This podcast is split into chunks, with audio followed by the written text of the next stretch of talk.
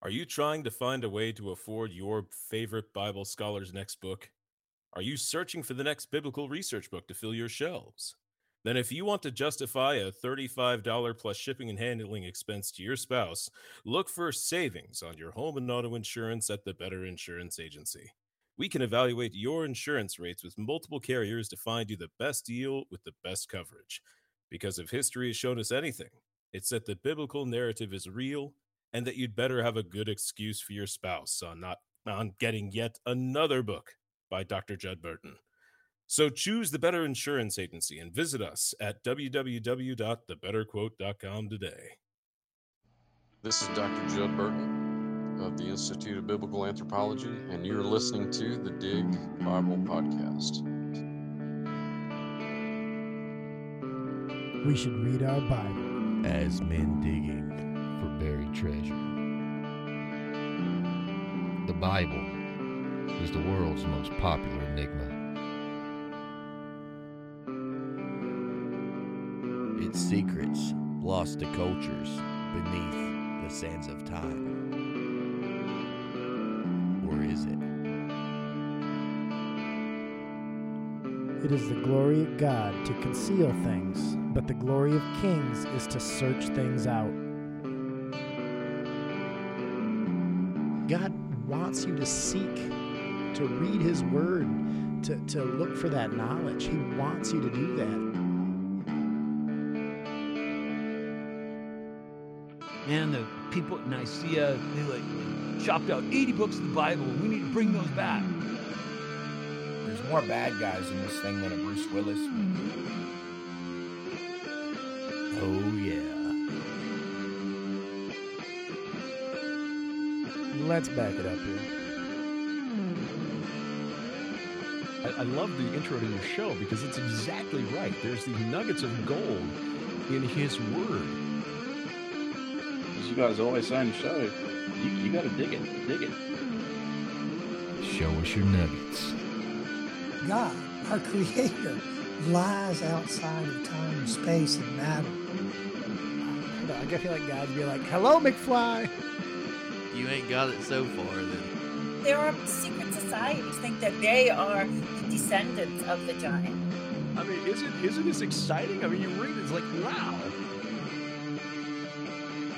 The Nephrology Roundtable. But these angels were taken to help immediately. Do not pass go and act like $200. You're out of the game. Dirty hands means clean theology. Can you dig it?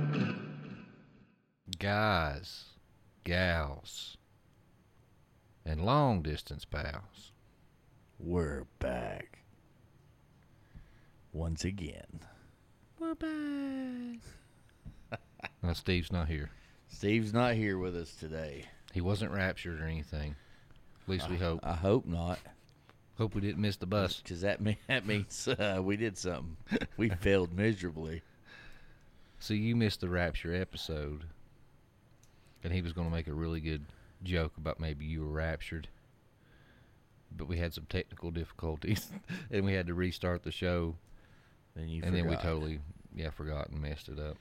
Man, I didn't realize it till I was editing the video, and then I was like, "Oh, Steve was wanting to make a joke about Steve or about being being raptured," and I totally flobbed that up. Unfortunately, we're still here. Yeah. Yeah, I'm a bit tired today. What's the matter with you? Well, sleeping on the couch. We had the oh, in-laws. Oh, he's in the doghouse. No, no, no. We had the in-laws over. they come up from Florida.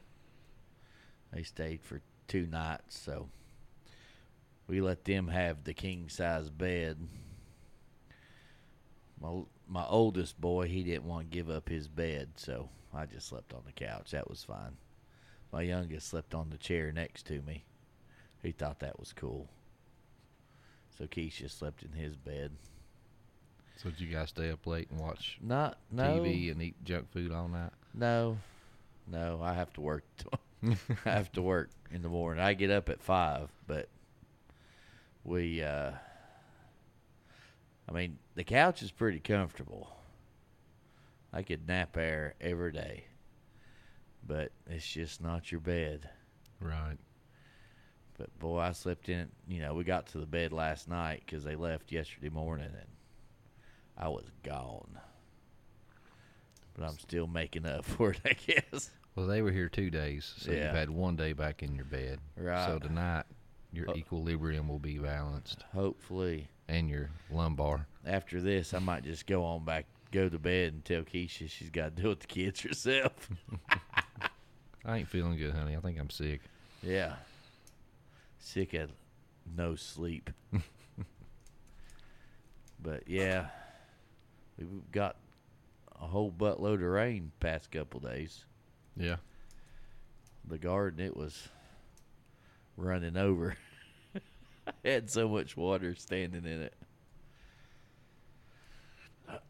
They finally let up on me at work. I'm now. It's it's so crazy. They work us, you know, sixty plus hours a week for like a month, and now they've cut us back. We're on three twelves, which I'm not complaining. Uh, I'll enjoy the four days off for next month or two, or how long they want to do it. But Then- hurry up and well- wait. Well, yeah, but you're gonna get spoiled with that. Yeah. Then when you have to go back to five days a week, you're gonna be like, "Uh, this sucks." I'll take the spoiling while I can get it. Yeah, well, yeah, take it when you can, I guess. Well, now we have. Uh, we're going to pick back up with our Acts Bible study. We're chapter fourteen. Yep, chapter fourteen, and we're going to finish the whole book today. Are we? No. Oh, I was about to say that's a We're- lot. We're, going to get close to. lot What is it like? Twenty-eight chapters. Yeah, I think so.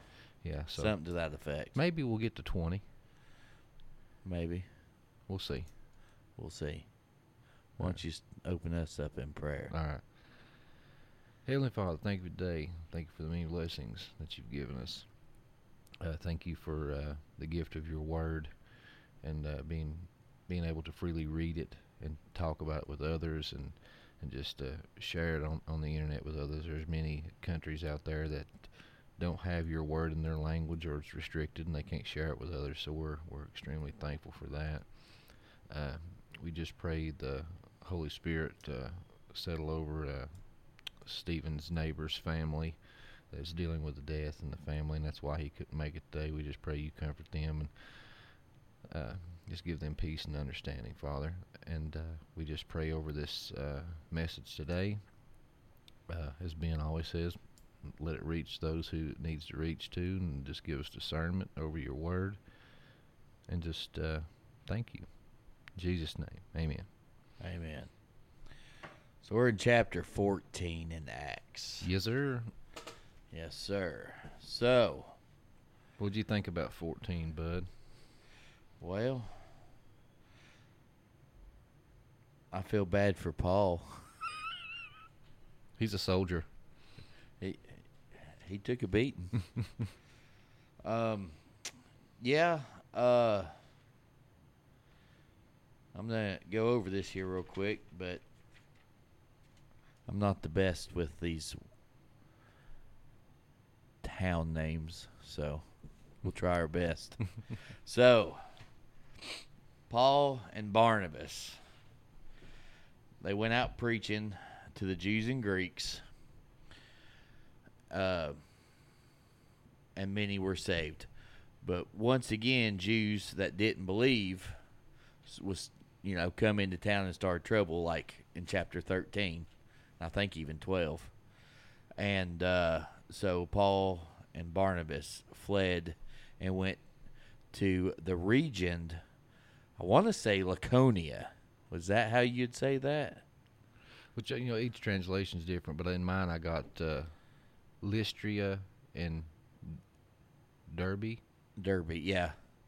Well, this in here said they went to the region of Laconia and then they visited the towns of Yeah, Laconia, that sounds right. Because I figured Lystra's Laconia, you know, kind of. So that was verses one through seven, eight through twenty. While in Lystria, Lystra, they healed a man with crippled feet, and the whole town took that they were gods in human form. They thought that uh, Barnabas was Zeus, and they thought that Paul was Hermes. And I, if I remember right, they thought he was Hermes because he talked a lot. Um, the the crowd uh, prepared to offer offer sacrifices to them, and when the apostles heard about it, they ran out into the crowd, telling them, you know, they're only human, and uh, they pretty much ignored them and tried to, you know, tried to offer them stuff anyway. Let's see here. Um, they said that all, you know, they were there just to bring the good news um, of the true living God and to turn away from worthless things. And I took that like, you know, they're the gods that they worship because they're not real. You know, they're lowercase g gods, whatever. And then the sacrifices and the stuff that they did for them gods were useless in, in the true God's eyes and more likely sinful also. Um, uh, some Jews arrived from Antioch and Iconium. Isn't that how you say that? Laconia. Laconia. Uh, which these were the ones that, you know, started trouble before in chapters 12 and 13. Uh, where am I? And won some of some of the townspeople to their side, the troublemakers, you know. So they stoned Paul and drug him out of town. You know, left him for dead because they thought they killed him. Um, and I, I've mentioned this before in one of the previous podcasts. Uh, I like a guy named John Lovell. He does some preaching. He's not a preacher, but like he's uh he was a former army ranger and he's got his own little network. He does more gun stuff, classes, safety courses, medical stuff, all kinds of stuff that he does. But he he's big into Christophanies, and I don't know which version it says, but one of the versions says that Paul was stoned to death. Right? I can't remember if that's King James or the New King James or but he's like it says stoned to death right there. so he said God, you know, God raised him from the dead. I don't I haven't found a version that says that, but it said close to death or something. Yeah, mine in uh, verse 19, I got the ESV, and it says they uh, they stoned him and then dragged him out of the city, supposing that he was dead. Yeah. So, but anyways, he got up and walked back into town. They just don't. First off, what I find, it tells you where their mind is. They first thought they were gods and went to offer them all kinds of stuff. And then they turn around and stone them, kill them, right? So the thought process, I mean, if I thought so and so was a god and these other people show up and try to convince me otherwise, and then I turn around and stone them, like how how much really thought did I put into all of that in order to, to change my mind that quickly? You know what I mean? But anyways, and then the next day they left and went to I want to say Derbe. Um, then 21 through 28 verses 21 through 28 they returned back after they went to Derbe. They returned back through the way they came and encourage and strengthen the believers that you know they've you know turned or whatever you want to call it and appointed elders to the church um, then returning by ship to antioch they told about everything god has done to the church in antioch that they've established Yeah, I Which- hadn't noticed that about the. So I, I noticed. I mean, the course were that they you know thought they were gods, Right. And then the the stoning. But I guess I had overlooked. I thought that he had moved to a different town, but no, all that did happen in the same town. As you was reading, I was going back through and looking Yeah. at it to double check. Yeah, they I went didn't notice well. that. Well, they went back to in into Lystra the same day he got stoned, which I'm sure he didn't go back. You know, dragging through the streets and saying "ha ha ha," you thought you got me, but you didn't. You know, he probably went to wherever they were staying. Went to lick his Doc- wounds. Yeah, doctored himself up. But it said that he went back after Derbe. They stopped at every town back through the the path they come. So I think they were in Derbe maybe a week or two or something. I can't remember. I didn't write it down. But I know they were in Derbe for a while. But yeah, Zeus was the high god, and Hermes was the messenger. Right. So, yeah, you were right. That- That's why they named them the way they did because one was more talkative than the other. Right. Uh, but anyways, uh, they they went back through the towns, and then they went a different route. They went to, uh, let's see, It- it's like Pisid Pisidia to Paphil, P- Pamphia, something like that, and then preached the word in Perga, and then went down to Attalia, and then it says finally they they returned to Antioch of Syria. I just didn't write them down because they're hard words to say. The one thing that stood out to me was those, the Jewish hecklers that, that you yeah, mentioned. yeah, I mean, and that's the You're thing. talking about some trolls, like man.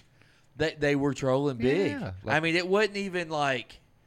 It, I mean, They were packing up and following so them they're they so they're walking. What kind right? of spirit was Or- behind those guys? Yeah, they're know what I mean? walking. They're walking, or they're maybe riding a mule or a horse or what, whatever they're doing, riding a cart. So It's like no- protesters today. Yeah, Don't they got a job they got to show up to tomorrow? Right, they're not going far. Well, that that could be totally it. It could be the modern day, yeah, you know, protesters, without getting too political.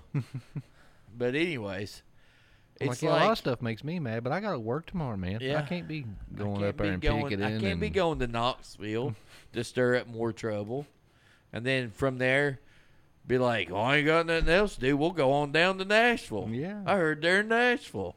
Like, no. But anyways, chapter fifteen. Well, hold up. L- Oh. uh, uh, we'll get to the, some of the talking points here. But one uh, verse two, one thing I thought stood out to me about those hecklers, it says that they poisoned their minds. Yeah, they. you know, but they, granted them signs and wonders so the people would believe. So it's like it goes to show you, like you know, one one bad apple can ruin the bundle. You know what I mean? Oh, you're right. So because they were believing everything was going good, and then here shows up the hecklers, and they start rounding up some trouble. And next thing you know, everything starts turning. So I mean, who you surround yourself with is important. And it's also, it's that easy. Yeah. So I mean, it's. I I don't under. We were talking about this today at work. It's. Can't quite remember the topic that we're talking about, but it was probably something political that we don't really want to get into. You know, to cause division, but it was to the point of people are so easy just to fall in line. Oh, herd mentality. I mean, Yeah, it's a it's- thing. it's- we've seen it right here. No, nobody can. It's like I wouldn't say nobody because people do, but it's nobody wants to just think for themselves.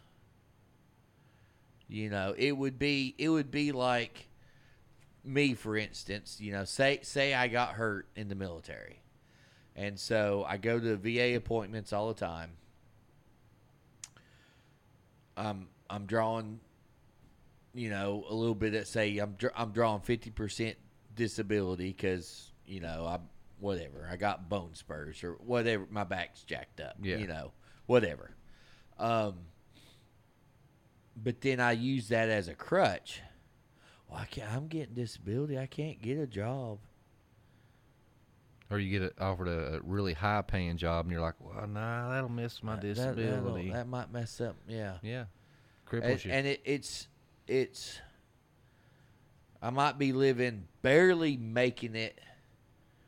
You know, do do I go get food or do I save money for gas to make it to my next VA appointment? So now I'm just gonna starve. That that's not living. Or you you pull yourself up, put on your big boy pants. Yeah, my back my back might hurt, but it don't hurt bad enough to where I can't move. You know, well if I go get a desk job somewhere, making phone calls, answering the phone. Well, I'm not. I'm not out shoveling concrete. You know, that would obviously hurt your back more. Hmm. But now I'm drawing a decent paycheck. Got a little pride in myself. I guess that's a side rant. Yeah. Go ahead. Say it. But come on, people. Let's back it up. Let's back it up here. the, the only other thing that I wanted to point out was uh, verse 16. Uh, let's see. It says, In past generations he allowed all the nations to walk in their own ways. You know, I seen that as referring back to uh, Deuteronomy 32. Because they thought, you know, they were Zeus and Hermes, and they were trying to offer all these sacrifices, and he was telling them, you know, no, we're men just like you. You know, we serve the Creator God, the one true God you know, and he, he tells them here, you know, yeah, once you were, you know, the nations were allowed to walk in their own ways because, you know, the, the divisions were made at the Tower of Babel, Right. but those days are now over. Yeah, could The, be. the yeah, days of ignorance are now that. over. They were there to tell the good news. Yeah, it says, in the past he permitted all nations to go their own ways, but he never left them without evidence of himself and his goodness. For instance, he sends you rain and good crops and gives you food and joyful hearts.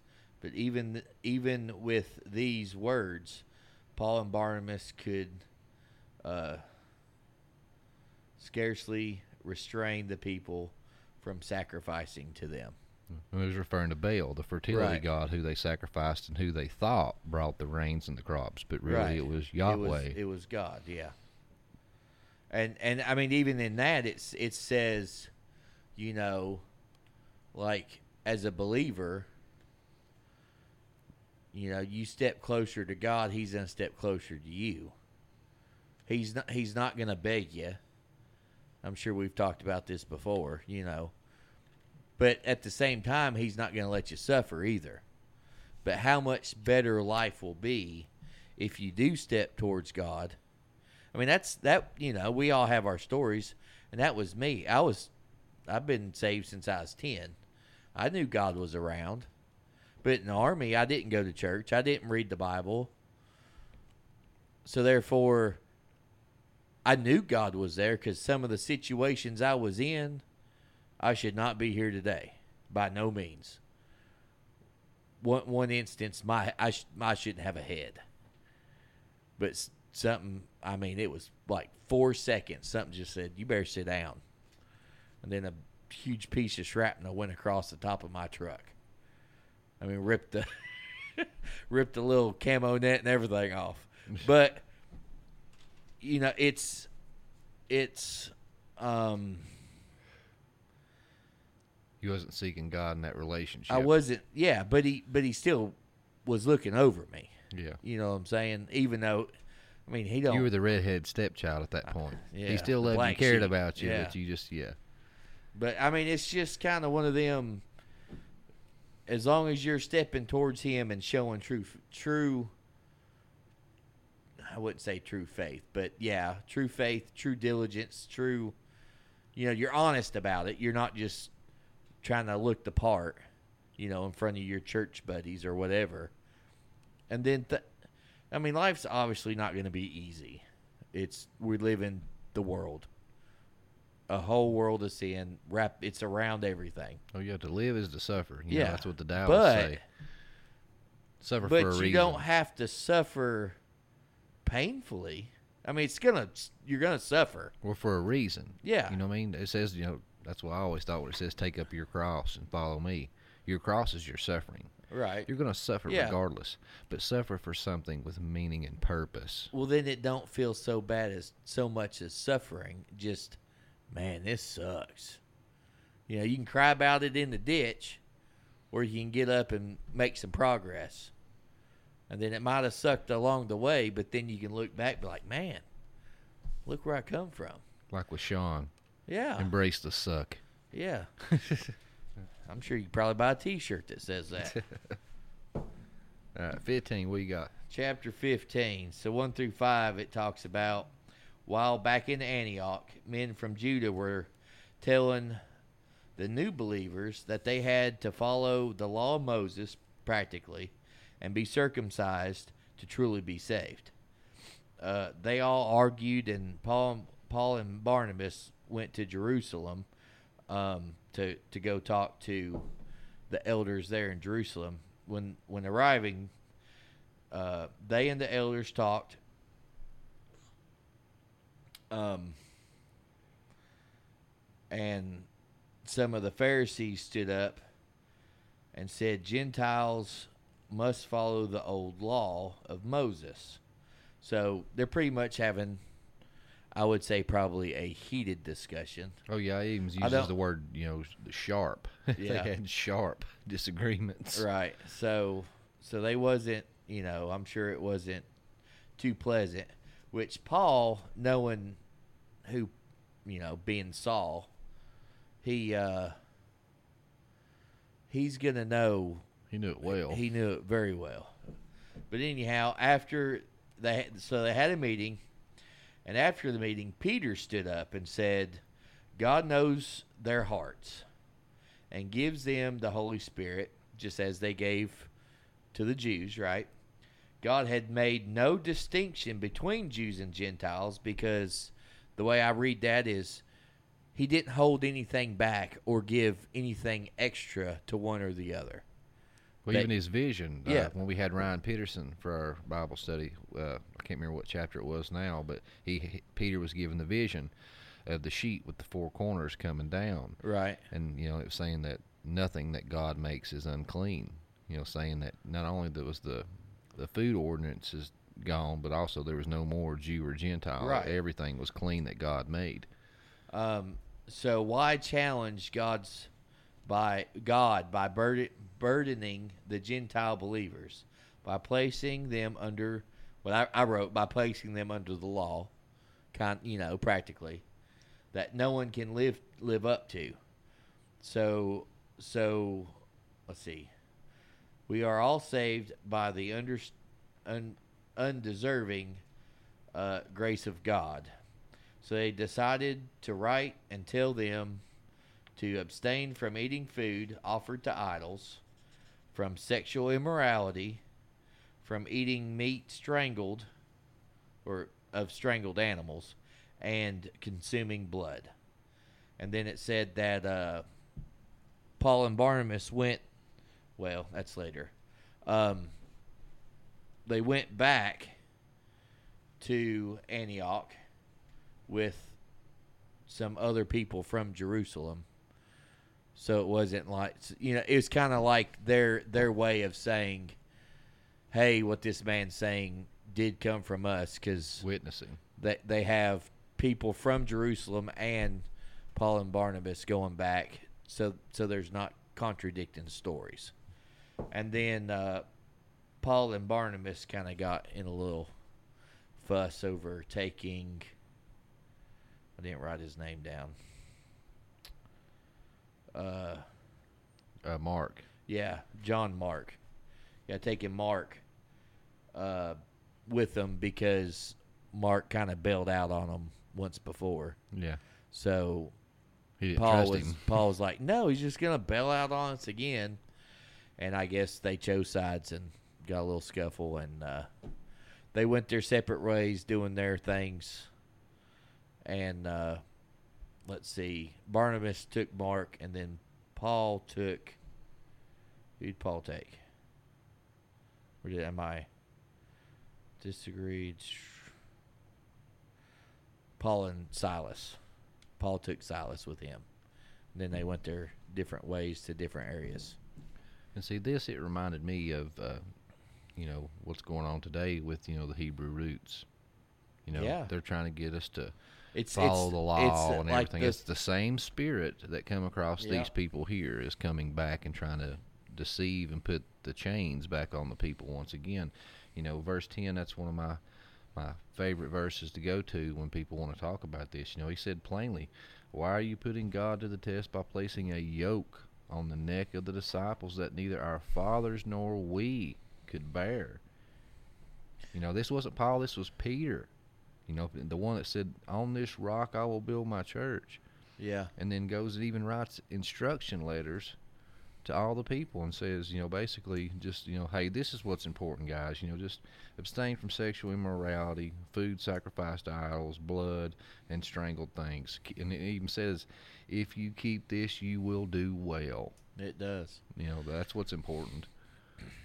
And and that also takes care of the food. Yeah. It don't say don't eat unclean animals or blah, you know, like the old Hebrew law says. It said don't eat nothing sacrificed. Don't drink its blood. Don't do sexual relations with it. Because I mean, you're talking about animals and blood. That sexual immorality to me says with the animals. And the fertility goddesses too. At that Right. time they would have temple prostitutes, you know, for the fertility goddess, Right. you know, Baal and everything else, and they would have all these, you know, sexual orgies, you know, in parts of their their rites and stuff to try to bring the rain. So he was saying, you know, just abstain from sexual immorality and all that stuff, Yeah. and hey, And- bro, you're going to be good. Yeah, and and strangled animals, which I don't know. Yeah, I don't know. who I, that's one thing I. I didn't really look. I mean, I into. guess if maybe you're that's like part of like a ritual or something back then. maybe, but I mean, it says strangled animals, and the only thing I can think of would be like if you're trapping stuff. I, I, just, I mean, I The just reason assumed it was like a that. ritualistic type thing. It might be. Let's see what verse was that. Let me see if my study Bible says anything about that. It's twenty-eight and twenty-nine. Um, you must, yeah, twenty nine, yeah. But also, um, while you're looking that up, like we're talking about, you know, placing practically under the old law. If you do that, you're just about saying that Christ's death on the cross wasn't good enough, as if it's invalid. And obviously, that's not the case. Because it was the perfect lamb that is the only thing that's mentioned numerous times in the New Testament that saves us from our sins.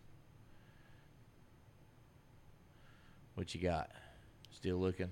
See, don't have nothing in my study Bible, but I was trying to do like a quick little Google search. Uh, but one thing that I do want to mention before we move on was uh, verse 37 and 39 was, was Paul and Barnabas in their argument. I love how this shows their humanity. Yeah. And that they're human. You know, and these are brothers in Christ. They didn't agree. They had a, you know, it says a sharp argument. I, I kind of split feel like their separate ways, but they still kept carrying out the mission that they had to do Right. with one accord.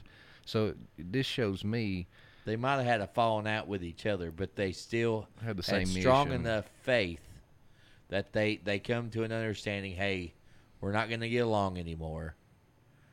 Let's just go our own ways. We'll pick us our, you know, pick us up a little patty one to tra- you know train as we go. You know, to disciple to them a little bit. You know, as we're discipling everybody else, kind of. But yeah, uh, I couldn't really find anything uh, on the strangulation, but I, I just That's- wonder if it was ritualistic. But I seen somebody made a little blurb, like a little blog or whatever, saying Yeah. that, that they thought maybe that that was the custom of the Roman people instead of like killing the animals, like slitting their throats or whatever, they might have Right. strangled them. So maybe, Maybe. that was a And that could have been something to do with certain sacrifices. You had to strangle them because you, they couldn't be cut, or I don't know. yeah, some kind of ritualistic type thing. Yeah. All right, so chapter 16. 16. You may take that one. Yeah. You, Uh, I got my notes here. It says, uh, you know, Paul goes to Derbe and to Lystria and met a disciple, Timothy, Timothy, who had a Jewish mother and Greek father. You know, Paul invites Timothy to come with him. So he circumcised him, so he would be better accepted by the Jewish people where they were going. You know, even though the last chapter, you know, they deemed that th- this was not necessary, but they still done it. And I thought Right. that was, you know, Well, kind of stood out. Paul goes back to Lystra where he got stoned. Yeah. So now he's went back. This is the third time. But then uh, you talking about some difficult words. I actually looked this up, and that way I could pronounce it right. Uh, in Phrygia and Galatia, the Holy Spirit forbid them to speak a word in Asia. Even in uh, Mysia, the Spirit of Jesus did not allow them to go into uh, Bithynia. See, that's another one I had to look up. and uh, Paul goes to Macedonia instead in Philippi, not the Mount Hermon, not the Mount Hermon Philippi, a different one. Uh, met a woman who was a believer, and there stayed with her and her family f- uh, for several days. And they preached and cast out demons. But once again, they were jailed and beaten. And what was crazy is while they were there, they actually uh, converted a prison guard. That was a kind of my overview of the thing. Was uh, I thought it was uh, it stood out to me. Number one was in verse three. You know, Timothy's circumcision. You know, even though it wasn't required, you know, this shows Timothy's dedication and how this act actually influenced Jewish people to believe in his conversion. Because you know he was getting, like He you was- said, he was getting all this hostility from other Jews. So here's this guy, and you know he was known in that area. Timothy was. They knew his mother and a yeah, and they and knew he was Greek father. uncircumcised. So for him to believe and say yes, this you know Paul's preaching the truth. Him getting this, you know, can you imagine me or As you not being circumcised and all of a sudden getting circumcised? I mean, that would show that uh, something pretty profound changed Yeah. in our thinking. Yeah. Because if if you're not a man, men take that area to be a little sensitive and prideful. I guess. Yeah, I'm sure they can imagine. but it's like I guess that would be how you would. But it's also like a little bit of a, you know, kind of like a Jedi mind trick too. You know, what I mean, Yeah. he's like, hey, you know, if these people see you're circumcised, they're going to be more willing to listen to you. My question though to that point is, who's going around and saying, "Hey, look, I'm circumcised." I guess they they they, they might want to see it. you know what I mean? Yeah, I don't believe you. Whip it out. I don't believe you. Show us your nuggets. you. I don't believe you. Wow. Okay, did I go too far? Wow. We don't have Steven here to to, To- to pull hold me you back. back? Yeah. Well, I won't. Don't worry No, about me. no, you'll whip me and send me on.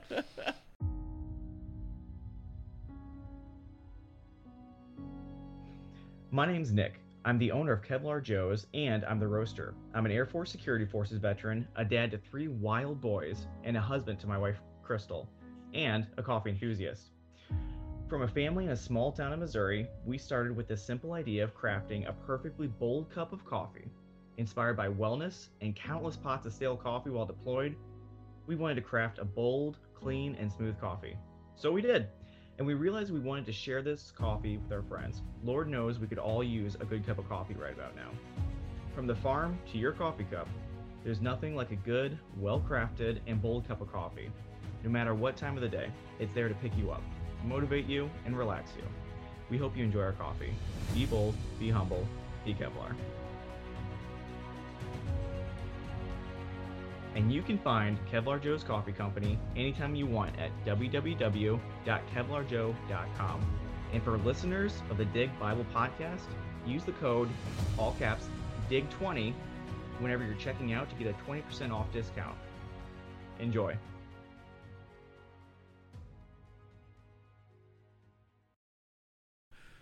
But uh, verse six and seven, you know, the Holy Spirit forbid them to speak in Asia. You know, they passed through, you know, Phrygia and Galatia. Then the Holy Spirit of Jesus blocked them from entering uh, Bithynia. You know, they, but they did on the like the second or third pass through. But in Second Peter, you know, Peter writes to the churches of Bithynia, and I think it's uh, First Peter chapter one. Uh, but Proverbs sixteen nine says, "The mind of a man plans his way, but the Lord directs his steps." You know, Paul's told no here, but gets a big yes later when he's given a vision. God had plans to bring the gospel to Europe. And uh, Jacques Ellul, uh, he has a book called uh, Trail Trail of the West. You know, he's a Christian sociologist, and he says that this was the most significant act in Western history, was when Paul set sail to go to Europe. I thought that was very interesting. You know, well, in you think anywhere you you Yeah. could go preach the gospel would be a good thing, but you know here specifically, have God been- told him not to. It could have been they wasn't ready for it yet. Exactly. You know, God knows. You know, obviously God knows everything. He'd be like, "Paul, if you go, you're gonna die. Yeah, you better." And which we'll see too in chapter right now. 17 why it was so important for Yeah. Paul to go because that message he delivered to those people, I don't think anybody else could have delivered it like he did. Right. So there was a plan. God's always got a plan. Always. In uh, verse uh, 16 through 20, you know, Paul encounters a slave girl with the powers of divination. You know, she kept crying out, These are the servants of the Most High God, who proclaim to you the way of salvation. You know, it says Paul then becomes annoyed and casts out the spirit in Jesus' name. Then she loses her powers to see the future, and her owners become really upset and grab him up and take him in front of the magistrates. And when I read that, I was like, she's proclaiming their authenticity.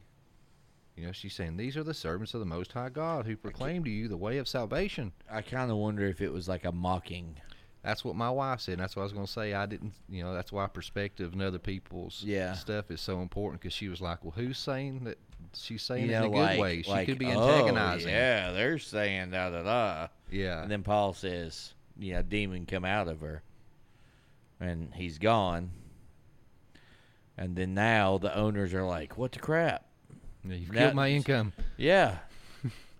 Yeah, I never thought of it like that till she mentioned it. And then I can actually picture it in my head, you know, her following behind, Yeah. mocking them. Oh, this is your servants of the Most High God. They're here to save you. You And it- know, and and people are she- and- laughing. And, Well, and if she was, you know, a person that a lot of them went to to get their fortune told.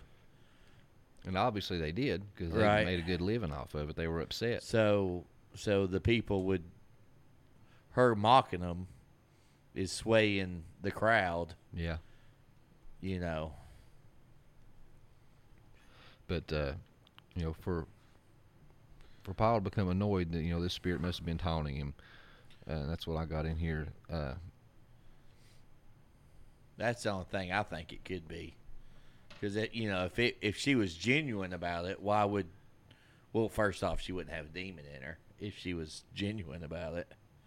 You know, because the demon wouldn't let it happen. So,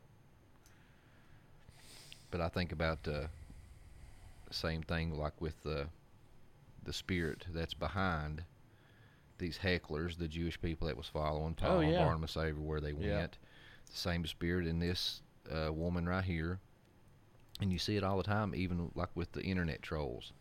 You know, you see it all the time. You could be a Buddhist and talk about Buddha and enlightenment and all this stuff. Nobody will ever attack you if they don't agree with you, right? As soon as you talk about Christianity, Yeah, you can be an atheist. I mean, no matter whatever you believe, everybody's cool with what you believe because it don't affect them. Yeah. But just as soon as you start ta talking about God, Yahweh, Jesus Christ, it just awakens this demonic spirit inside of these people, and they just attack you. I had one gentleman. I was trying not to, you know, be ugly with him, but he found our page and started commenting on everything. I mean, everything. Like digging through my posts to find stuff Yeah. I'd done months ago, and uh, calling me ignorant and all kinds of names, making fun of me and all this stuff. And I just, you know, I asked him. I said, "Well, this God that you say you don't believe in and doesn't exist, and I'm an idiot and dumb redneck for believing it. It's got you pretty upset if he doesn't exist. So are you what- going around to all the little children that believe in the Easter Bunny and Santa Claus. Yeah. And getting this angry and upset at them because I don't see you doing that. So It's obviously there's a reason. It's the Jewish people going town to town. Yeah. Like why why if you don't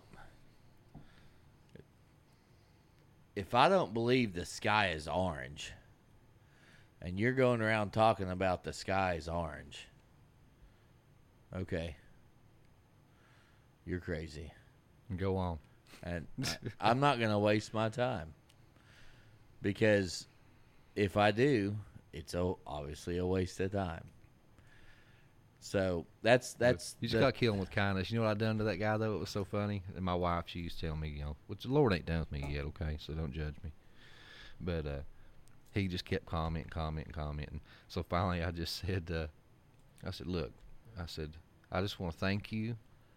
I said, because here recently you've been my top contributor, and every time you comment, you're improving improving my Facebook Algorithm, algorithm, yeah. and more people are getting to see the gospel. Just because of your actions in the past week, I've reached 4,000 more people with my reels. So thank you for helping spread the word of God, doing your part. Oh, you know that burn him up. I don't care what they say. and then, then I, he kept on, and at Yeah. that point he was belligerent, cussing me and stuff. So I had to block him. But good times. Wow. But once again, verse 23 and 24, he's beaten and put into prison. Like always. Yep. And then uh, verse 25 through 30 talks about, you know, where he was beaten and put in prison. They were praying and singing hymns. And suddenly a great earthquake, and the doors open, and everyone's chains are loosened. The jailer worked to find the doors open, thinking the prisoners had fled, and tried to fall on his own sword. But Paul stopped him. And then he asked what it took to be saved. And him and his whole household, household were saved and baptized. Two things stood out to me was you just got beaten again, threw in prison again, and y'all are in there singing praises to God and and celebrating. and then the earthquake comes. Yeah. It's so it's like it makes me think like if we were to celebrate in our trials and tribulations, maybe God would show up in a big way. Yeah. But it also shows the faith he had. He he's looking at it like, okay, I'm spread I'm doing what I'm supposed to do. I'm spreading the word like like God commanded me to. Obviously, just like how we're talking about other people, you're going to have pushback. There's no way you're not going to have pushback. That's the part of the burden of carrying your own cross. You're gonna have, but that's it's like picture it from a military standpoint. Your life is the war that you're raging. That's a battle. Each person you come across that you that you talk to will be a battle that will go down as a win or a loss. But the war is not over.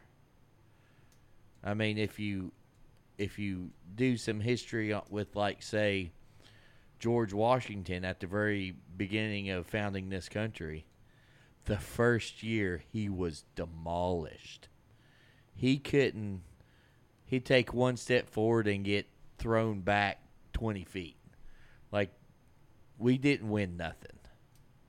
But yet here we are as a country. Right? So it's the way I look at it is you know, all these towns that he went through, he's making believers. That's his wins. Right? He gets thrown in jail. That might be a lost battle. But he's still fighting. So so in jail he gives it it's his opportunity to talk to the jailer. That's a battle. he won lining. he won that battle, right? But it's also to the point to say his faith is he's still going knowing that the the chance of being thrown in jail is still there, right? And then he does it anyways, obviously. and then doing the right thing when he has the opportunity to flee. He's jailed, Yeah, right? didn't run, yeah. Just because old Bubba and his cowboy friends come and throw a stick of dynamite on the wall and bust him out of jail doesn't mean that you're free to go by legal standards, right? If you're put in jail because you did something wrong or whatever, they, they think you did something wrong, you're free to go when they say that you're free to go. So that that to me is what what is like wow because he stayed there and he's like, "Hey, hey, hey, hey. Don't dude, don't kill yourself. Look, we're all still here." And it wasn't just him, it was all of them. None of them fled. He said, "Don't kill yourself. We're all still here." And then that even the people who was in jail with him, who he obviously also swayed, understood enough to not run when the walls fell down. And also, too, as we see the next day, they're ordered to be released because the magistrates found out that they unlawfully beat Roman citizens. Paul had a dual citizenship. He had a Roman citizenship, so it was illegal for him to be beaten and thrown into prison without, you know, going Uh, to court and being, right. you know, going through all the official proceedings that a Roman citizen gets. Because even when they go to release him, he says, "No, I'm not going nowhere. You have the magistrates come here." You know, Right. he, he wanted them to, you know, grovel and wiggle a little bit and squirm because all it would have took was a letter to the to Caesar or whoever, Right. and probably had them guys, you know, Them guys severely. arrested. Yeah. That's I mean, and then that's also another he didn't he didn't what's the word I'm looking for? He didn't throw a fit. Yeah. You know, he understood that him going to jail, he might. I mean, how many people were in the jail? I don't think it says, but say say there was five other people in there with him, plus the jailer and his whole family. He might have had eight kids. I mean, Paul could have just saved twenty people. You know, the kids, his wife, maybe their parents, maybe a brother and his children. You never know. Yeah, it's a prime example of uh, know that God has a plan and try to make the best Yeah. of any situation. Yeah. Well, uh, you got notes on 17? All right, well, looking at chapter 17, uh, before we go there, uh, we got a, a special treat for you guys. We had Brian Godawa uh, on the show with us, and he did a, uh, a deep dive just on chapter 17 and some of the themes of that. But that'll be coming after this study here, so we'll give you our uh, just our breakdown of it on here on our Acts Bible study, and then later we'll give you the Brian Godawa uh, Gnostic enlightenment, as he calls it. Yeah. yeah, he had a lot. Well, anyhow, so Paul and Silas shows up at uh, Thessalonia, Thessalonica. It's got a C in there. I guess that's how it said. Yeah, Thessalonica. Gotta say it, remember how Chad used to say it? Mm-mm. Thessalonica. And they uh, they went to the synagogue for three Sabbaths in a row and preached to the people. Some understood and joined joined them, and other Jews were jealous and started trouble once again. Right? Uh, Paul and Silas in Berea, they, you know, I guess so. They they went to Berea. Um, Paul and Silas in Berea, they again went to the synagogue in Berea. Was more open. Uh, the people were more open-minded, and many followed after, and searched the scriptured, the scriptures, and finding that it to what Paul and Silas are saying, found that it to be true. Um, Thessalonica heard about the people of Thessalonica heard about Berea and came to start more trouble. Paul was sent to Athens where he sent back word to Silas and Timothy to join him there in Athens. And then Paul was troubled with all the idols in Athens, so he went to the synagogue to reason with the Jews, and then spoke in the square daily and debated with the I don't know how to say that.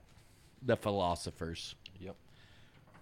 There's I guess those are types of philosophers, I don't know. But which said he was blabbering, right? So they're kind of making fun of him.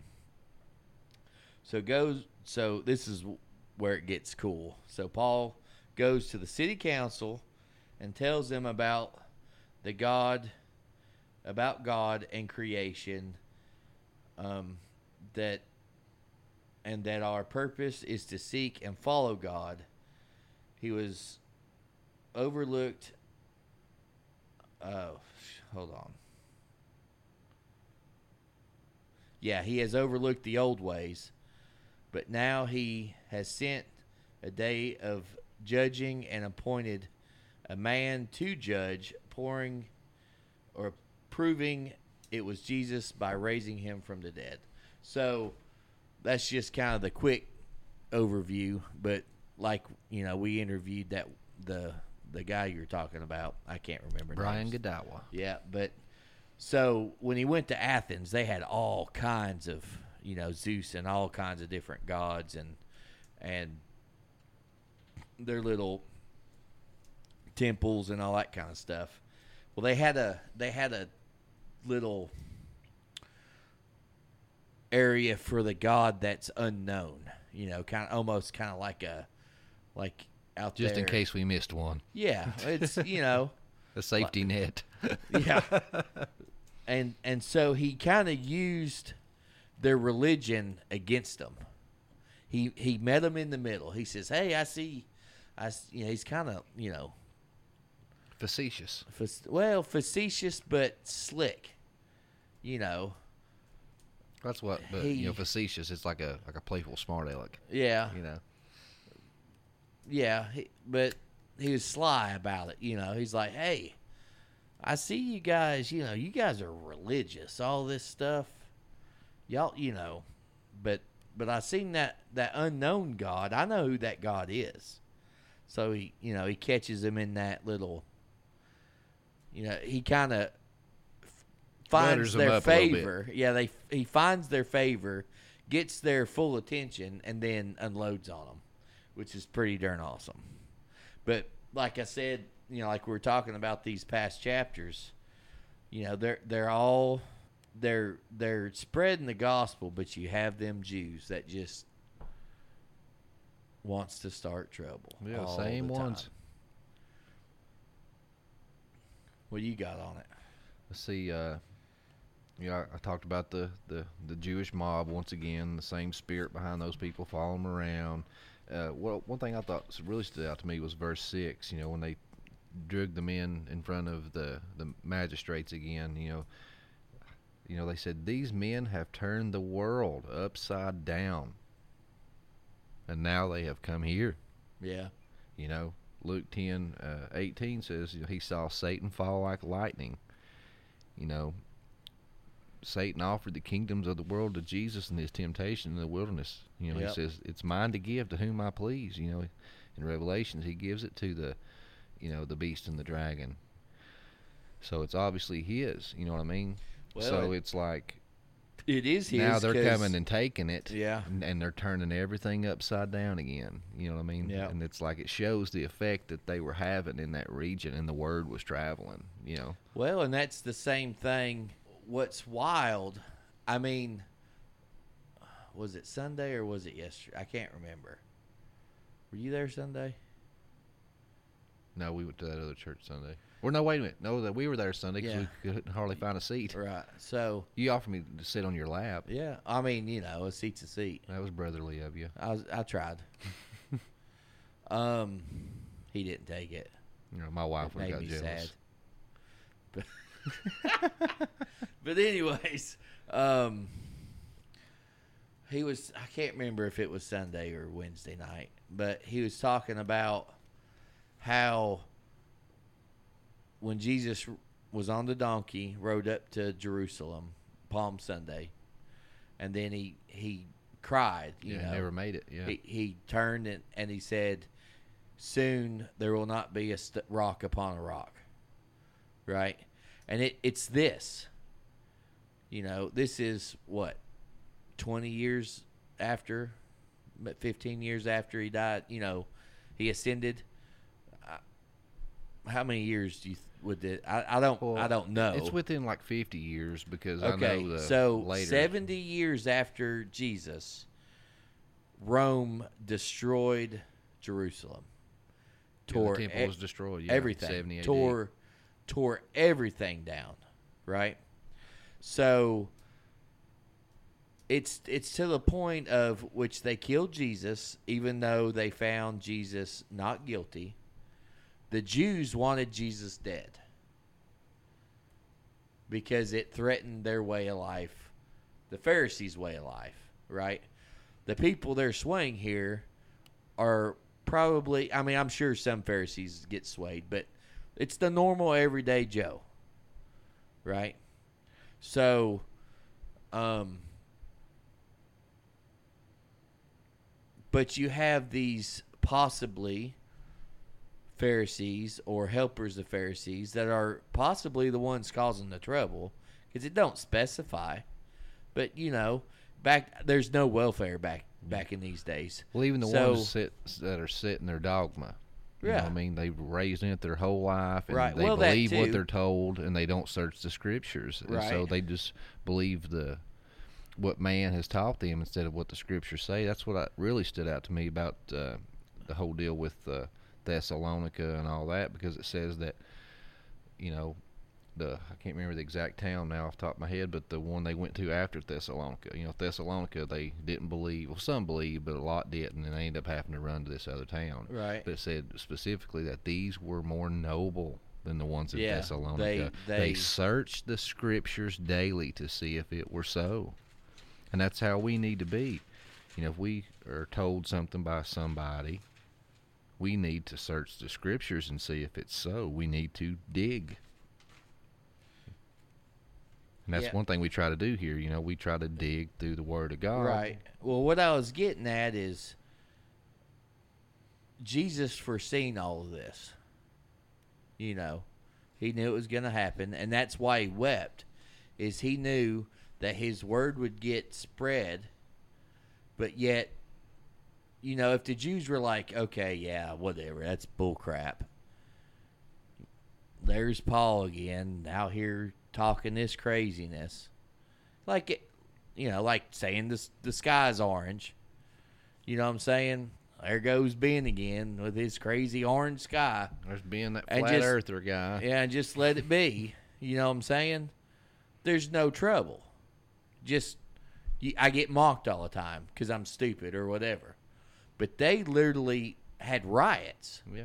And it said Trying that to shut them up. Yeah, and that was the thing is Paul's out, you know, and all these disciples going other places. You know, this is just talking about Paul, but they're out spreading the word of Christ, who Christ foreseen, with all these mobs and riots, is why Jerusalem got destroyed. Because the Romans were like, I've had enough. And just practically put them out. It's like they kicked him out of the house.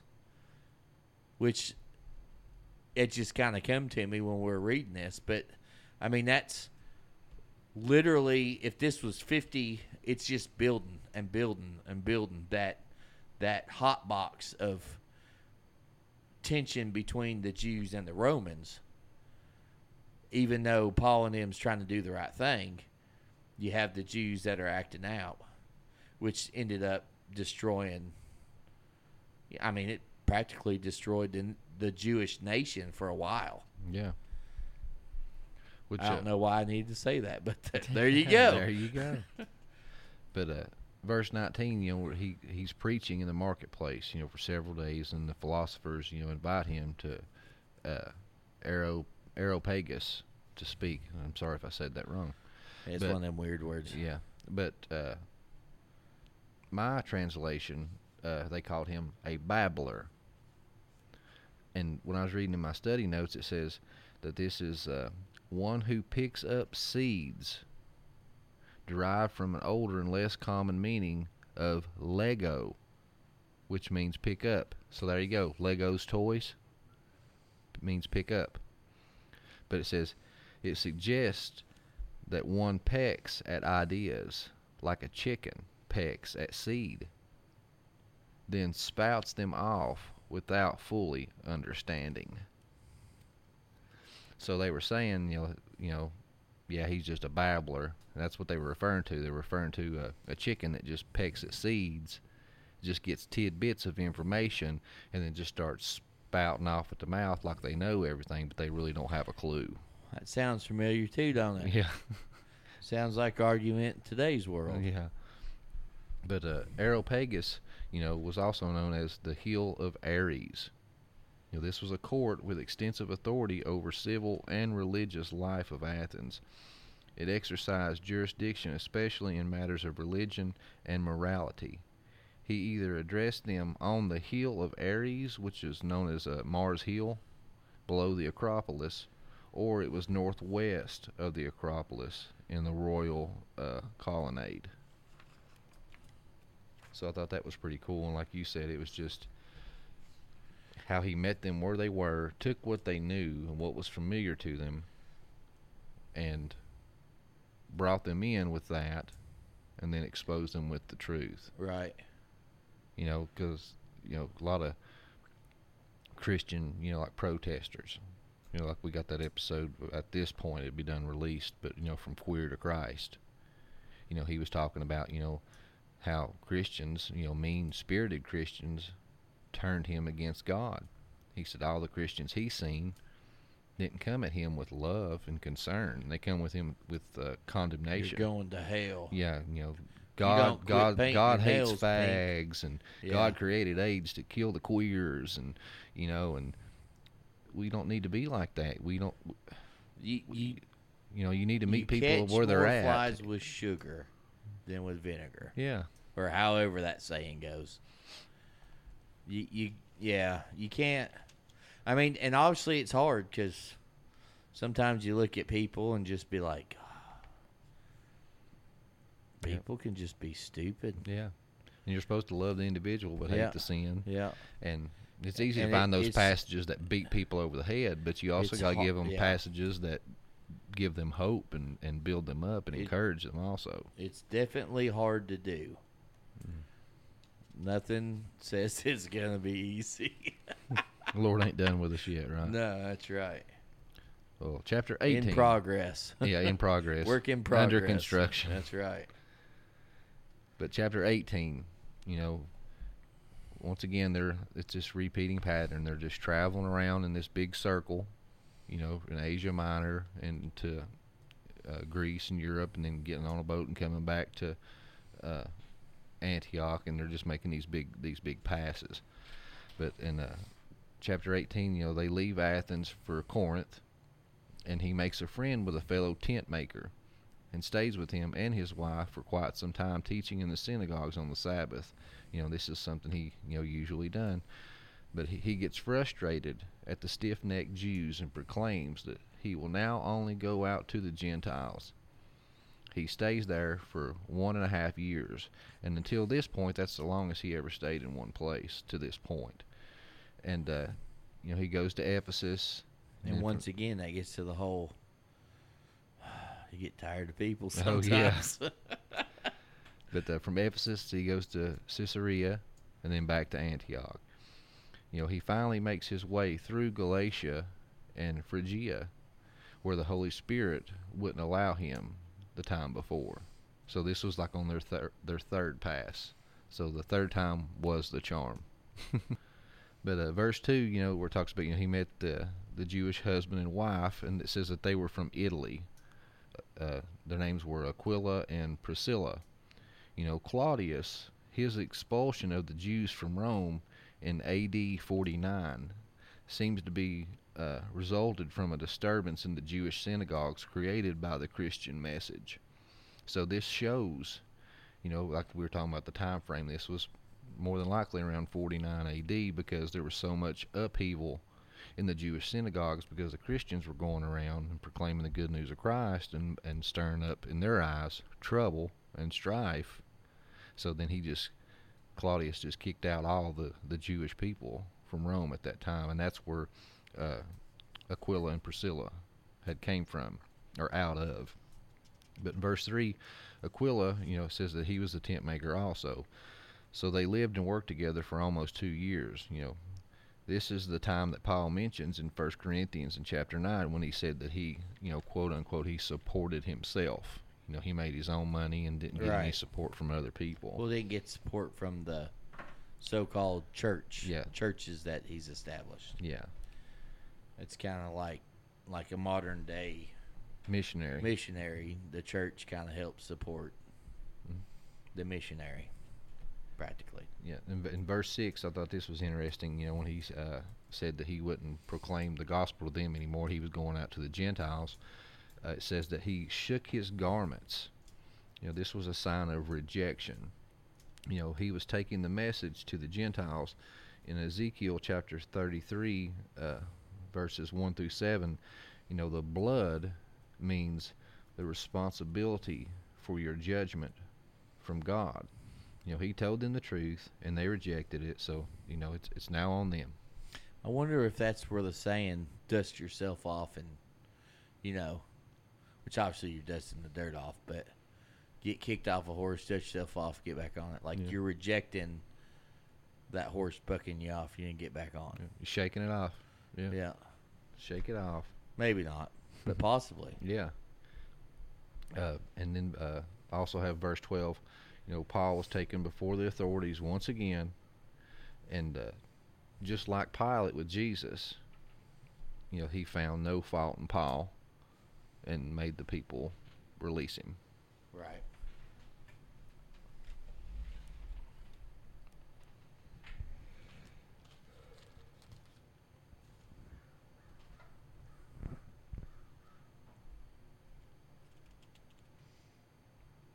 And then later, Paul returned back to Antioch. Yeah. So verse or sorry, chapter 19 uh Paul comes to Ephesus. You know, even though be- they believed they hadn't received or heard of the Holy Spirit. You know, they only received what they called in quotations uh, John's baptism. So Paul lays hands on them and they receive the Holy Spirit. You know, it says that he remained there for two years.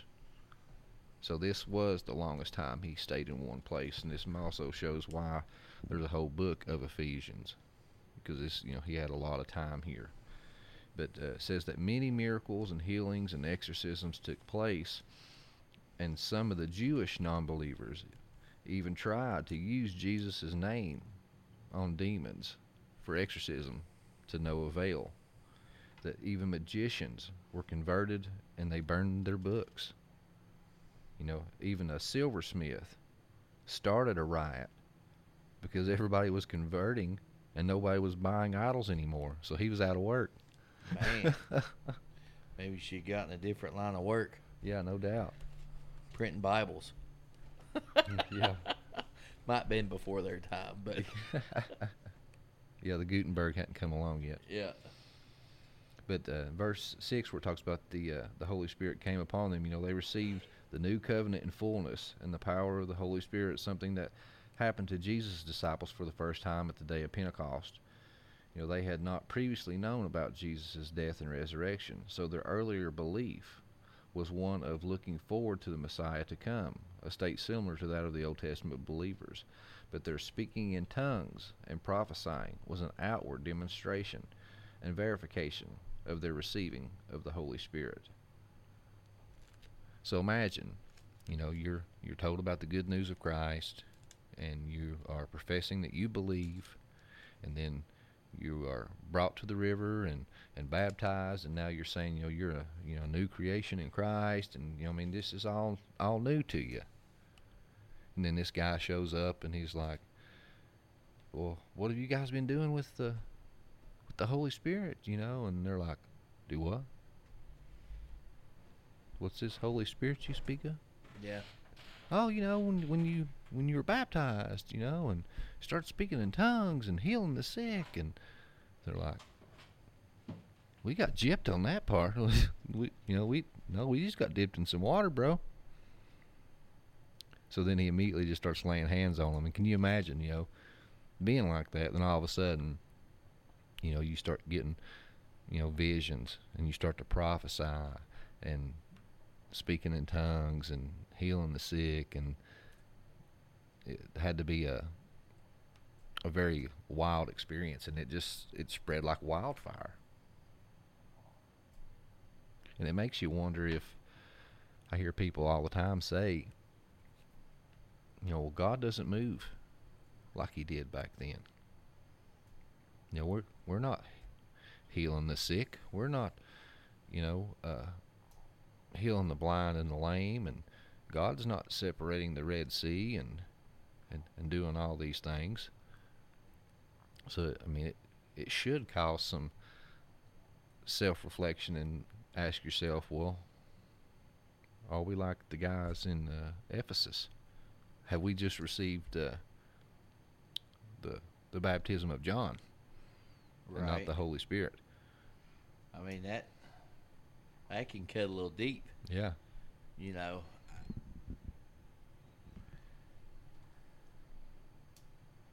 I don't know what to say to that. I mean, it does. It makes you really think. It, it does make you like, man, am I just playing or do I truly believe? Well, obviously, I mean, I I don't think it's that you don't believe. I mean, these guys, I believe they truly believe. Well, it's just they uh, well, I only guess had that's part of the book. poor. I think that's a poor, poor use of words. I think, I mean, because you know we believe, but we're not out using the Holy Spirit. So we're just like almost meeting them halfway. Kind, you know, it's like, hey, I took you to I've paid for you to go to guitar lessons for 20 years, but you don't ever play the guitar. You have the skill. You, learn- have the ability. You learn the one song, or you learn Yeah. a one chord progression. yeah. Yeah. You've got the ability to play, but you just don't want to play. So you're you're squandering your gift. So that that almost says, are we squandering our gift? Yeah, it definitely uh, is convicting and makes you think. Yeah. But one thing stood out to me was uh, verse 12. It mentions uh, handkerchiefs and aprons. It says uh, that the people, that you know, there was the Holy Spirit was just running so wild that people were being healed, you know, and demons being exorcised, and just, you know, even talked about, you know, witches and magicians were converting and, and burning their books. That it was just so crazy that even handkerchiefs and stuff that Paul had touched were being passed around, you know, like like holy relics, like they had power in them just because Paul had touched them. You know, it says uh, these were not magical objects. This is uh, my study notes. You know, these were not magical objects. You know, when you, t- you think about uh, the the Catholic Church, you know, and all their their Oh, holy yeah. relics and stuff. You know, but rather the Holy Spirit was pleased to manifest His power and presence so strongly through Paul that the Spirit's presence sometime remained evident in connection with objects that Paul had touched, as had happened at Samaria, Cyprus, Philippi. The powerful forces of pagan magic and religion connected to demonic activity were confronted by the far more powerful work of the Holy Spirit ministering through Paul. And it makes you wonder if that's, you know, kind of where the blessing of holy water and prayer cloths that you see on TV, these evangelists prayer selling these beads. yeah, and selling these prayer Yeah. cloths and things like that. If that's maybe where this kind of you know originated from. Right.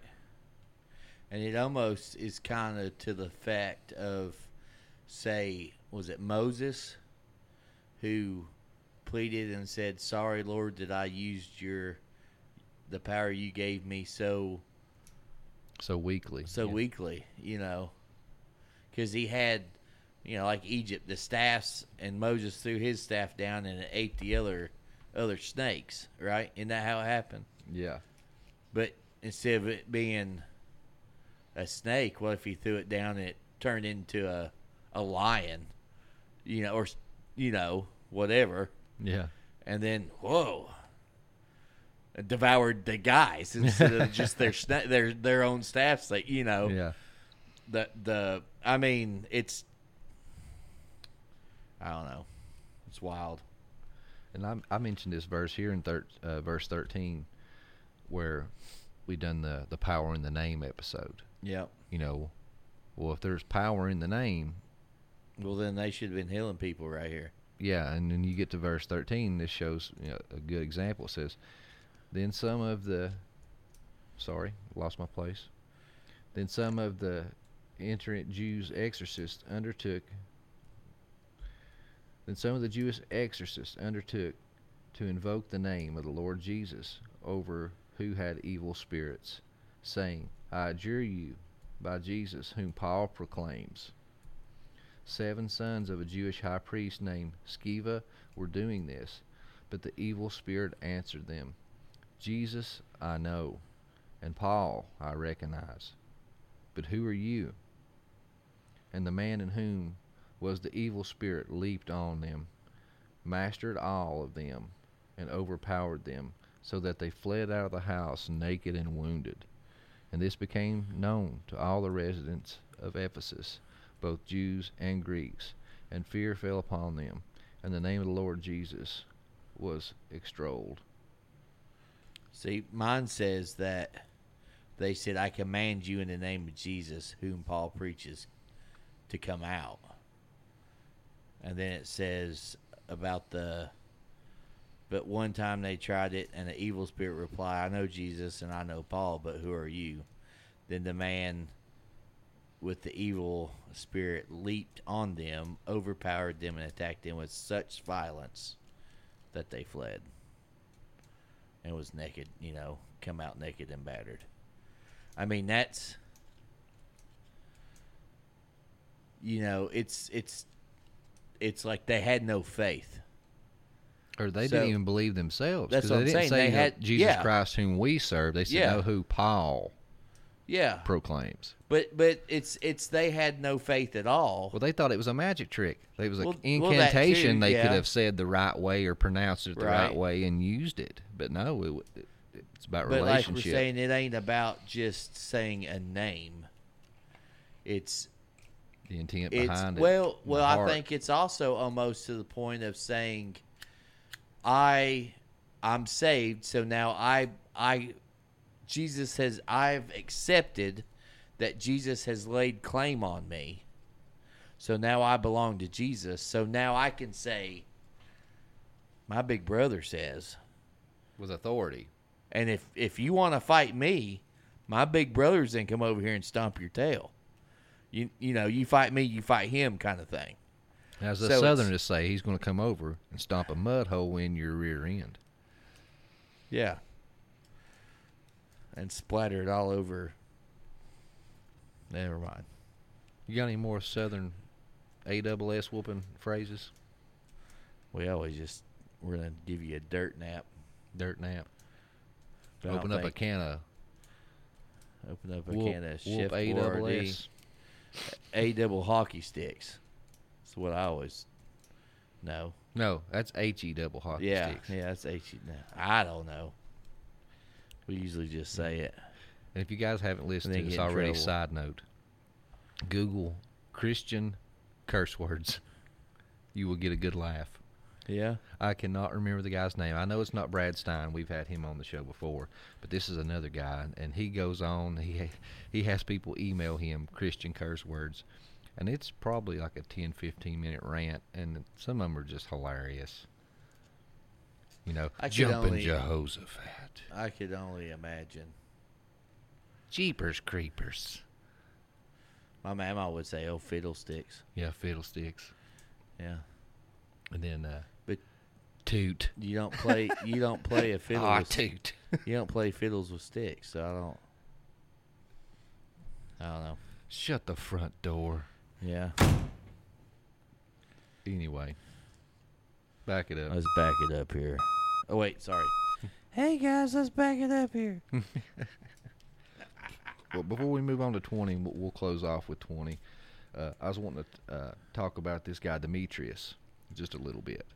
Demetrius. The guy that was the silversmith. Okay. That started the riot. This starts in uh, verse 21. It says, Now after these events, Paul resolved in the Spirit to pass through Macedonia and Achaia to go to Jerusalem, saying, After I have been there, I must also see Rome. And having sent to Macedonia two of his helpers, Timothy and Erastus, he himself stayed in Asia for a while. About that time there arose no little disturbance concerning the way. And that's another term that they use for Christians. Yeah, that was way. what they called themselves. The Yeah. way.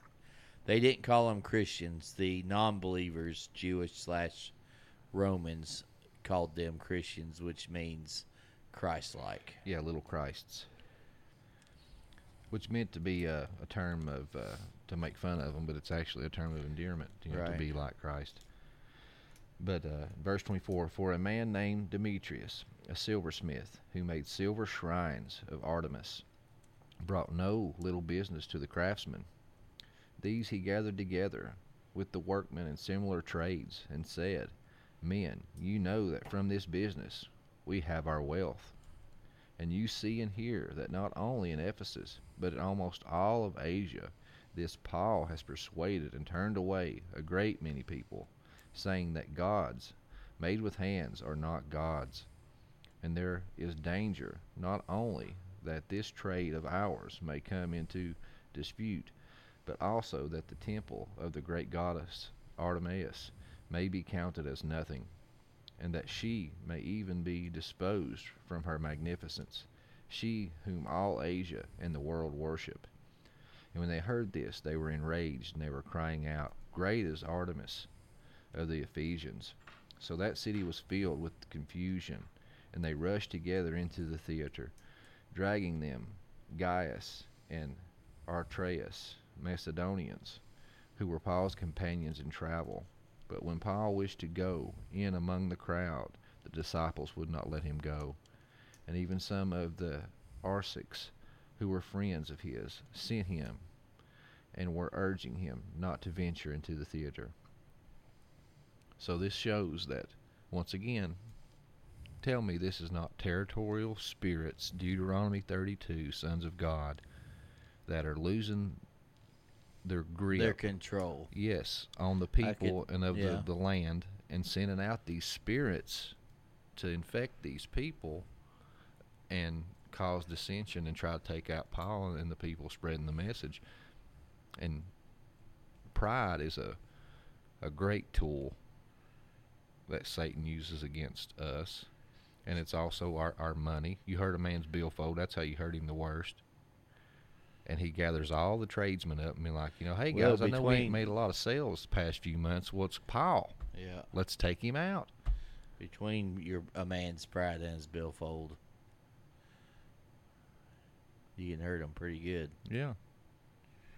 But I just wanted to touch on that before we moved along. But uh, chapter 20, if you're ready to continue. That's good by me. Uh, after the riot settled, Paul departed for Macedonia, and he stayed there for three months until a plot was made on his life in Greece. And he left for Syria by foot through Macedonia. One night, in a late night teaching on a roof, a man fell from the third story and died.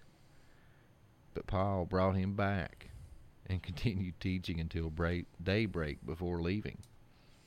That that it's I picture it like he's sitting there talking, you know, hey guys, this is, you know, Jesus Christ, he did all this stuff. He's yeah. Splat. And then and then he's like so anyhow, so you know, he was out spreading his word. Hey, man, get up, and then, you know, just like nonchalantly, just, hey, you okay there? I don't know. It's just kind of, you know, did he make a big scene? You know, like. Well, it had to. Sitting there giving them CPR. I mean, the guy fell, yeah, but Oh, yeah. did Paul give him like CPR, or did Paul Well, it just says like, it says they just he carried him back in. or- or did Paul just like kick him? You know, like, hey, dude, get up, and he got up. You know, he's just like, what? hey, g- get up. I'm I'm busy. You're distracting people. Just get up. You're stealing the I'm show. dead. You're stealing the show here, bud. Yeah, yeah, I'm dead. And I just get up. you're, distracting people. But, but then he goes back to Jerusalem for Pentecost. But before leaving, he gives instruction and encouragement to the people and warns of the wolves that's going to come against them. Because he sure has seen his fair share of wolves. Yes, he has. Poor guy. And what's crazy is you see in the letters that he writes back later, you know, especially like to the people like in Galatia and stuff like Yeah. that. He says, you know, who has bewitched you, foolish Galatians? Yeah. You know, these Judaizers, the same spirit behind these people that was following him all around Asia, He knows causing yeah, trouble. he knows it. We're going to come in and cause dissent when he left and, confu- and sow seeds of confusion that, oh, you must follow the law. Oh, you must be circumcised. So he was basically just making all these passes, building these churches, spreading the good news of God, and making these small, you know, house churches. And he would pass through or send these disciples through every so often to check on them, write letters of encouragement, and Right. and teach and try to settle disputes and stuff like that. So I mean, this is a a pretty profound thing that he's doing. It's easy to read through it and be like, okay, it's a rinse and repeat. Yeah, he goes to a town. Yeah, he preaches in a synagogue for ever so many days. Yeah, then here comes the Judaizer, shows up and threatens to stone him, runs him off. Oh, they're in prison again. Yeah. But it's, the- uh, important It's the, work. it's the little details that is why it's mentioned. yeah. You know, they're not just mentioning. Oh well, look at Paul. He went here, here, here, and here. No, it's what happened when he was there. It's to show, you know, if, and it goes back to the whole thing. Well, is Jesus even real? If he wasn't real, by gosh, someone fo- someone tricked Paul big time. Yeah. because he's going through a lot of crap for nothing if Jesus is not real, and a person wouldn't go through all that. You know what I'm saying? A couple times, then he's like, ah, "I'm done." Well, even So that his proves- conversion alone. Well, I mean, yeah. he was a Pharisee, followed Yeah. the law to the T, and uh, persecuted and hunted Christians down. I mean, just his uh, testimony alone should have been evidence enough. But Right. then you see all the fruits that came after. You know, And it it's to the point to where it has to be real, or else he wouldn't have done went through everything he went through. You're not going to do that over a joke, or over uh, whatever. He truly, truly believed, and he would be one to know different if not. I guess is what I'm saying. Yeah. Well, let's uh, take a close look at uh, the episode we talked about the guy falling asleep and falling off the roof. Uh, verse 7 it says, On the first day of the week, when we were gathered together to break bread, Paul talked with them, intending to depart on the next day. But he prolonged his speech until midnight.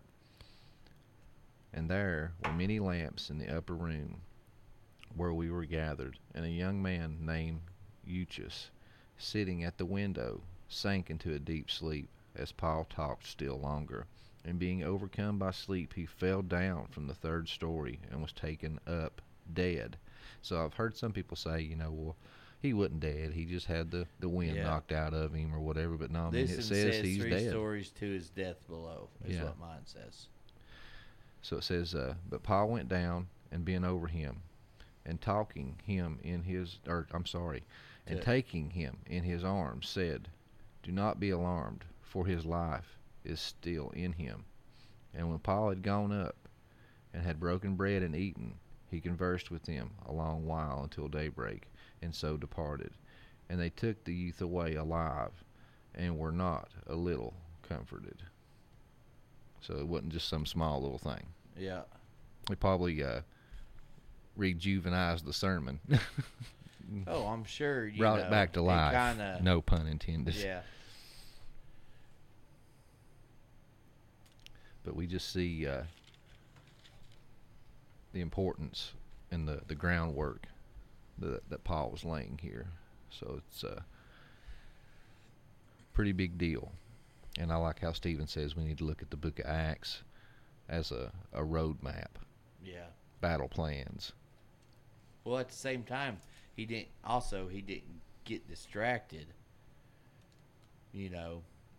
I will just call tonight. Let me go over here and save this guy. Oh, yeah. He went down there and said, "Hey, come on, let's get up, guy." I thought. And it shows his personality type. As, as Doug says, I'm going to embellish the story a little bit. He walked down there in his, you know, cowboy boots and goes, just Spurting. kinda- Just kind of kicked him with the side of his, you know, outside of his foot. Says, "Hey, get up. It's your turn to get up. What are you doing? Sleeping? Get up. Let's go up here." But that shows his personality type, Oh, I yeah. believe. Because, I mean, it'd been easy to.